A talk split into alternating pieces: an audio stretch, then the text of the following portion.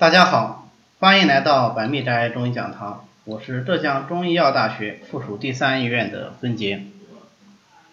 今天呢，我们继续来学习六淫的致病特点。今天我们要讲的是暑邪的致病特点。暑邪呢，从季节上来说，它应夏，只有夏天才会有暑邪。那么五脏应心，五行属火，所以我们也经常说夏暑心火。但是跟其他六淫之邪不一样的是，暑邪具有严格的季节性。哦，我们前面讲过，风邪风为百病之长，四时皆有，皆可犯人。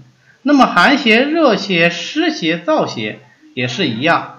虽然说它在某一个季节啊，比方说春天在于风，冬天是寒，长夏是湿，它在某一个季节，这个邪气它会特别的表现明显，或者是。啊，比较容易多见，容易伤人，但是实际上四季都有可能会发生。但是暑邪不一样，暑邪只出现在夏天，或者更准确的说，暑邪只出现在夏至以后、立秋以前的这一段时间。那么换句话说，不是这一段时间里面啊出现的类似于中暑，或者是类似于暑邪治病的各种疾病。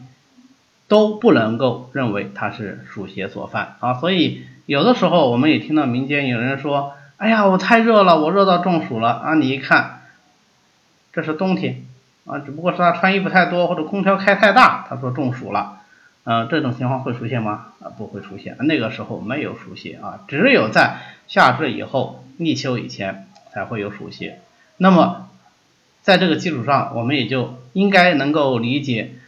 那些为暑邪所致的疾病，也就只能出现在这个时间段。比方说，以后在温病里我们要学到的暑温病、暑湿病、暑疫病，都只出现在暑邪。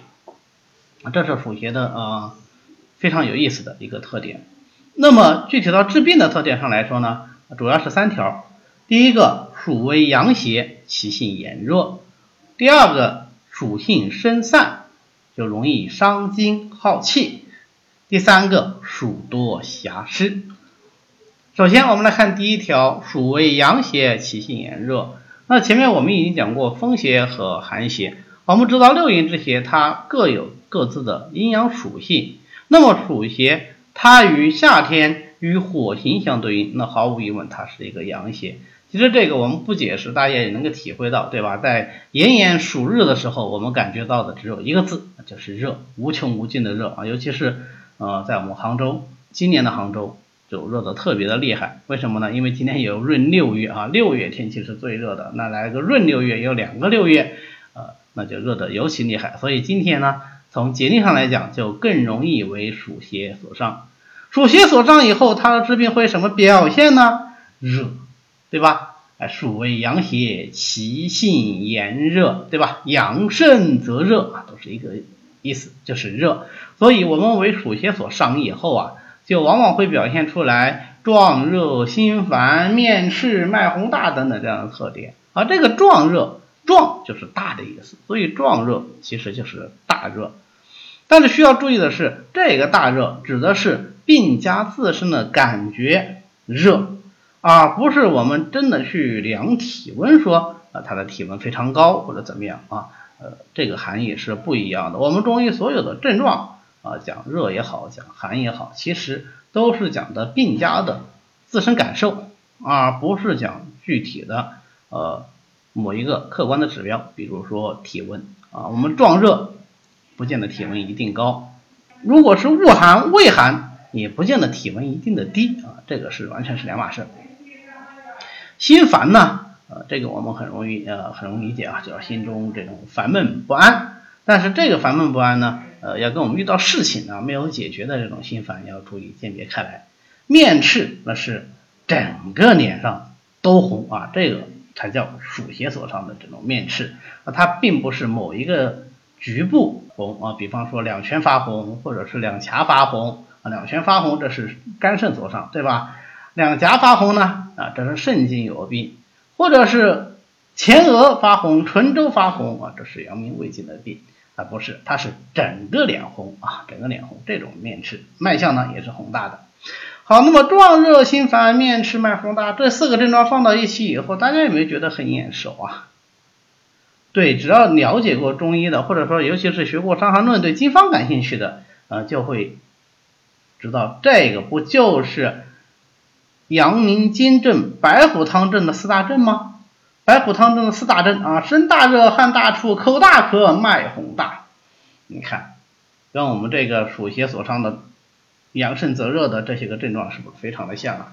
对，非常的像。因为从温病的角度上讲，暑邪它治病往往不经过胃分啊，直接就入气分，那么就表现为气分的大热，而气分热盛。就可以用白虎汤啊，所以暑热症、暑温症是可以用白虎汤的。那我们后面会讲，这个暑热啊，它还容易伤津耗液。如果说津液也受了损伤，那光用白虎汤就不够了。这个时候用白虎加人参汤。